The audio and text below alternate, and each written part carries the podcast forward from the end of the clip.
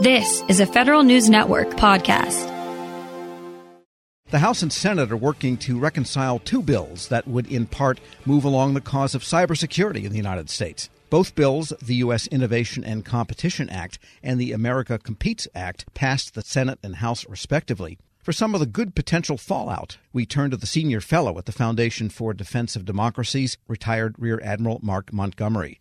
Admiral Montgomery, good to have you back. Real pleasure to be here. Thanks for having me. And we should also point out that you are deeply involved with the Cybersecurity Solarium Commission, and this is something that has done its reports and so forth. Just before we start, what is the status of, of that commission these days? Thanks for asking, Tom. The commission sunsetted uh, at the end of uh, last year, but the four congressional commissioners and the five remaining non congressional commissioners, so that's Senator Sasse, Senator King, Representative Langevin, Representative Gallagher, wanted to continue to draw shine a light on some of the issues that we had, we had developed. So we set up a 501c3 to continue to discuss cybersecurity policy recommendations that need to either get through Congress or get through the executive branch to more solidly protect our critical infrastructure. You know, as if by magic, the Russian threats to our cyber infrastructure that have come two months later are proof that we that we now know we need to continue to keep the pressure on and keep our critical infrastructure more secure. And Representative Langevin is leaving Congress. Will he still stay active in this field since he's been such a great spokesman for cyber as part of the nonprofit? No, I, I think he will in a number of ways, and, and I think he will through us. Um, you know, he's got one more good. I try not to think about this because he has one more good legislative cycle in him. I'm hoping he's got a lot of silver bullets out there, and we can get a lot done. But uh, you know, he spent the last 20 years in Congress as really the singular cybersecurity legislative guru. And so uh, I don't think he can walk away from all that experience and all that knowledge. So my suspicion is he'll continue to play a pretty significant role in cybersecurity legislation over the rest of the decade. And he can get a better lobster roll in Rhode Island than you can in Washington. So there's that. But let's get to these two bills the U.S. Innovation and Competition Act and the America Competes Act, both passed this reconciliation. If they can do it, what do you think will be the benefits in terms of cyber? I think for, you know, the first and foremost, I, I, do think getting you know the both bills have a pretty clean fifty-two billion dollars, essentially the CHIPS Act, you know, establishing a grant program to support domestic semiconductor production. Um, so I think that'll get done. You know, that's not a direct impact on cybersecurity, but it has a lot to do with developing a secure supply chain. So uh, I'll set that aside for one second and, and say, well, that's a big part. Cybersecurity is is embedded in, a, in, a, in nearly a dozen small provisions in there. You know, both bills seek to you know rectify dramatic shortages in the federal cybersecurity workforce. They invest in STEM education. Uh, they both create rotational cybersecurity positions for federal employees. One dear to, near and dear to my heart, the House bill um, expands appropriately a program called CyberScore, CyberCorps Scholarship for Service. That's a critical ROTC like program for the workforce. Uh, and uh, it was created about 23 years ago and um, it's expanded out to about 500 students a year. It really needs to be about 1,000 students a year to meet the kind of federal demand for people with, with this kind of skill set, a cybersecurity degree, uh, you know, from a, um, a two-year, four-year college. In the workforce area, if these bills get complete, uh, you know, if these provisions are pulled through in the conference into the final bill, we will actually have made a significant impact on the federal cybersecurity workforce. And believe me, you don't get to say that in a positive way too often over the last two decades. If I could mention uh, one other area, that the Senate bill has a very important provision on codifying a national risk management cycle. This is a critical recommendation from the um, Cyberspace Solarium Commission. We actually have to look at the risk as it's aggregated across all the sectors energy, finance, telecommunications, water, et cetera. That, that we passed in a law last year uh, in, in codifying the sector risk management agencies. But we also have to make sure that CISA, the Cybersecurity Infrastructure Security Agency, at the Department of Homeland Security, who's kind of that, you know, the quarterback of the team, so to speak, for federal cooperation with the private sector, has the right authorities and structures and planning cycles to aggregate all this risk across the sectors and understand what the national risk is. What are those places where we have to place investments or we have to require certain expectations from the private sector in order to ensure that we can you know, prevent or if it happens, rapidly respond from a significant cybersecurity event. We're speaking with retired Rear Admiral Mark Montgomery, senior fellow at the Foundation for Defense of Democracies and former advisor to the Cyberspace Solarium Commission. And that point about codifying in law the agencies that correspond to the critical infrastructure, that really completes something started almost 20 years ago with the establishment of DHS and the corresponding sectors, but it's always been a policy then, not something in law. Know, you're absolutely right. In fact, I worked at the NSC in 1999 to 2001 on counterterrorism and critical infrastructure protection, and we wrote a Presidential Decision Directive 63, and then a National Infrastructure Assurance. I remember plan, it well. Slightly pre 9/11, you know, saying, "Hey, we need." I think at the time we identified eight sectors. Now it's up to 16. This is the government. We have to obviously grow. It's up to 16 or probably 17 or 18. And in fairness, I understand why there are 16 sectors. You know, some things we hadn't thought about back then that that have become integrated into our network. Uh, you know, and therefore cybersecurity vulnerable. But you're right. Here's the other problem. 23 years ago, we said this is the level of support the government should be giving these companies. This is the expected cybersecurity the government should be um, expecting back. We talked about that compact between the public and private sectors. 23 years later, the government has not done a good job making threat information, threat signatures, adversary tactics, techniques, and procedures easily available at kind of the speed of data to the private sector companies that are the targets of these cybersecurity attacks by and large. So the as much as we can criticize businesses for not making the appropriate level of investment in cybersecurity with some obvious exceptions, particularly the, the large U.S. banks um, are in pretty good shape. As much as we can criticize the business sector for that, we also have to remember that in the government, we haven't held up our side of the bar- bargain either. And, and I think we're at that point now where you know we can't it, this it is no longer uh, in the national security interest to continue to stumble along in other words the government really doesn't have a good i guess you'd call it situational awareness of the cyber picture of the nation? I, I think that we have a incomplete picture. We have a pretty good picture, obviously, on the dot mil, uh, what's going on with military networks, maybe the intelligence communities, and some select private sector ones where we establish relationships. Uh, but the vast, broad majority of what you call the attack, the attack infrastructure, where the adversary might come at you, no, we don't have an appropriate picture. And I wanted to get back to that supply chain question and the indirect effect on security there with the $52 billion for the semiconductor industry. Just, I guess, rhetorically, but how did the country get to the point where a nation that invented the transistor and then invented Silicon Valley was actually Silicon Valley and not Code Valley? We had a robust, world leading semiconductor industry. We lost memory, but we had everything else. How do we get to the point where we're subsidizing it now? I first I'd want to acknowledge that we still are the leaders in the, the entrepreneurial development of software. You know, I, I more than fifty percent of of the software startups around the world that that have value uh, come from the United States. Another 25% probably from our close partners in Israel. And those companies tend to come over here, and the, the successful ones that, that can scale and become part of the U.S. kind of ecosystem. So we're doing really well in that kind of software um, investment. And, uh, but the other flip side of the story is what you mentioned, which was, you know, if you go back 25 years ago, we had that same dominant position in IT hardware development, and that has by and large migrated out of the United States. There, there's a, I'm sure there's a number of books written on this, and I imagine some of the reasons to be given are along the lines of this was a harder sell to venture capitalists you give me your money and instead of waiting like a year to see if i'm if i start to become successful and then you give me another seed another round and another round let's wait about three and a half years between rounds and come back. And i just i don't know if we necessarily had the right patience. When a lot of this was slipping overseas from 2003 to 2012 i'm not sure we assessed um, where it was going as placing us at risk. And, and I'll, I'll say explicitly i don't think this um, development happening in Japan or Korea or Taiwan or uh, some other Southeast Asian countries necessarily puts us at risk. Happening in China puts us at risk. And, and, not everything being done in China puts us at risk. I'm happy to get my, my sneakers from China.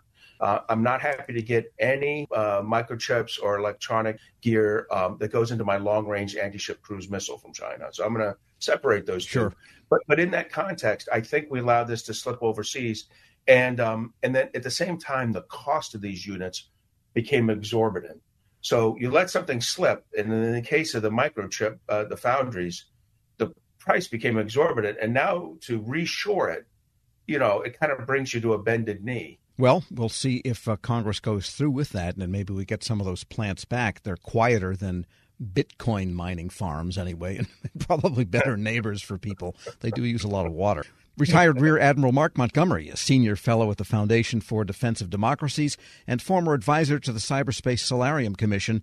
As always, thanks so much for joining me. Hey, thank you very much, Tom. It's been a real pleasure. And we'll post this interview at federalnewsnetwork.com slash Federal Drive. Hear the Federal Drive on your schedule. Subscribe at Podcast One or wherever you get your shows. Hello and welcome to the Lessons in Leadership podcast. I'm your host, Shane Canfield, CEO of WEPA, and today I'm thrilled to be joined by Melissa Bradley, the founder and managing partner at 1863 Ventures, an investment company focused on bridging entrepreneurship and racial equity and accelerating new majority entrepreneurs from high potential to high growth. Additionally, Melissa is co founder of Venture Backed Ureeka, a community where small businesses gain unprecedented access to the expertise needed to grow their businesses and has more than 20 years of entrepreneurship, investment, and leadership experience. Melissa, welcome and thank you for being here. My pleasure. Thank you for having me. Who is the first person that you remember looking up to as a leader, and what was it about them that inspired you? So there are actually two people. Um, the first person, personally, was my mom. Uh, she was a single parent, and what I realized is that she was the leader of our household, but she was also the leader of our community. Um, she was a staunch advocate for children's rights in public schools, making sure that we got a quality education. She was a staunch advocate around rights for renters. Um, we were not in a financial position that we actually ever owned a home, uh, but she made sure that people who lived in various types of housing we were in regular housing. The people who were in regular housing, public housing, she made sure that their rights were advocated for, um, and really just always kind of looked out for. I'll, I'll, use air quotes the little guy, while although we were the little guy. Uh, and then I would say she was a huge advocate of older folks. Um, as part of her job, she worked during the week uh, in a full time job and then clean houses on the weekend, but also took care of elderly folks and a staunch advocate for elderly rights. Um, so that was probably the, the first leader. And then I would say the second leader that really came about professionally was a woman named Crystal, Crystal Gaskins, uh, who actually ran a, headhunting temporary firm that I ended up spending about a year at, but quickly realized that was not my calling. But in a world where you are constantly managing the powers that be that want to hire all these people and move people around, and the folks who are sometimes in vulnerable positions and obviously seeking a job, she always manage to treat everyone with the with the ultimate respect. And part of the business was actually um, managing hotels and getting service workers to show up. And that's a tough job, right? To try to motivate people who barely are getting paid enough under not great conditions. Um, and so she taught me three things. She taught me how to be a motivator and that recognizing leadership is not mandating, but motivating. She taught me that leadership is not just reporting up, but also reflecting and supporting those who may be underneath you from a hierarchical structure. And she also taught me that leadership was not about money, uh, but it was about producing positive outcomes for whoever your customers were. And if you did that, then obviously the money would come. How would you describe your leadership style and how has that developed over the years? Mm. I would describe it hashtag work in progress. Um, it, it, has evolved over the years, I think, two ways. One, uh, the more people I've been exposed to in leadership positions have certainly helped me pivot and make adjustments. And then, certainly, as my leadership roles have elevated, and probably as the more people I've been responsible for has elevated. Uh, you know, certainly being managing partner and founder of 1863 Ventures, we manage a lot of people. We have actually tripled our staff this year. And so we went from three people to oh, actually 12 people plus and growing. Uh, and we went from a couple hundred members to almost 10,000 members. And that's a big deal. Um, I, so my leadership style has evolved in terms of more people that I have reporting to me. I think it's, I, I focus on autonomy. I focus, I'm, I'm, very clear that my role is to help other people be successful. Uh, I do set very clear deadlines. I am try to do a good job of kind of projecting what is the overall mission and vision, what are the KPIs and OKRs that we need to hit. And then I feel like I need to get out the way. I need not be a micromanager. I need to recognize, particularly since COVID, that people have kids, they have lives, they have ways that they know how they perform best. And so we now have people who work for me all over the world. And as long as we meet our deliverables, I don't need to know that you're sitting in a cubicle or sitting at your computer from nine to five. Um, and that's because I've been at those nine to five jobs where I literally had nothing to do, but I knew I was told I had to be in the office. Uh, and it just seemed like a complete waste of time. And so I'm really laser focused on outcomes and productivity and advancing the vision and mission and not on what does it look like? Because i think successful work looks different for everyone. And then i would say more externally as we now have grown to lots of members and we have a social media presence and i talk to people i'm mindful that the, the probably the most important from an external uh, perspective on my leadership is that i am mindful that i am modeling not just for myself but particularly for other leaders and particularly black women and certainly gay black women. Uh, you know there are not a lot of us. Um, you know you mentioned that i'm a co-founder of Ureeka so i'm fortunate enough to be in the first 30 or so Black women that have been supported through venture capital, which is a sad statistic, but for a different topic. And so I'm mindful that people are always watching me. And I would say that certainly as a Black woman, people are always watching you, not always for the better and cheering you on, but waiting for you to make a mistake and slip up. And so I'm mindful that when I step into a room or I show up somewhere, I'm not just representing Melissa Bradley and my immediate family, I'm representing all of my members and potentially sending a signal effect of what other people are going to expect as Black women. And the final thing I would say that definitely has evolved since now that I'm over 50 uh, is that I feel a much greater freedom to say what's on my mind. Um, than I did before, and I and I do that. I probably said what was on my mind before, but in a way that was reflective of my frustration and anger with the system. And now I say it with the expect with the level of calmness and the expectation that it's important that we are honest around what do black communities experience? And to phrase it in a way not based on anger but really using data. And so i would say i've consistently been a staunch advocate for black and brown communities but has evolved from being very reactive and saying well don't do this and don't do that to saying let me explain to you why I think it's important that we take this up and really letting the facts drive the discussion. Some of that probably comes from the fact that I've worked in two presidential administrations, and we all know that that just goes back and forth and oftentimes based on rhetoric and not fact. And having six kids in a world of social media, I think there's something, the, the art of, of conversation based on facts and data has devolved to uh, opinions and pundits. And, and I think that's a challenge around leadership because your job is not, in my my mind, to convince people, but to inform people and allow them to make decisions for themselves. I, I saw you on a post uh, with a Washington Post um, uh, interview, and it, it, you were amazing. And it, it's interesting to listen to you describe what you just said because I could see all of that reflected in how you responded there. And um, make one other quick uh, comment about as a company grows, WEPA is growing as well. And you are so spot on. We have, as, as leaders, we have to let go and trust those people that work for us and empower them to do their job and then let them roll. And that's not always easy. Helping your employees learn new cloud skills helps your business become more agile, more resilient, and more secure. Not helping employees learn new cloud skills causes your business to become less agile, less resilient, less secure, less innovative, less profitable, and, well, ultimately less of a business. Don't become less of a business. Try Pluralsight and get your employees everything they need to learn new cloud skills. Learn more at pluralsight.com/vision. This episode is brought to you by Zelle. Whenever you're sending money through an app or online, it's important to do it safely. Here are a few helpful tips. First, always make sure you know and trust the person you are sending money to. Second, confirm you have entered their contact details correctly. And finally, if you don't trust the person, or your recipient is rushing you to send money right away, think twice before sending money through an app or online.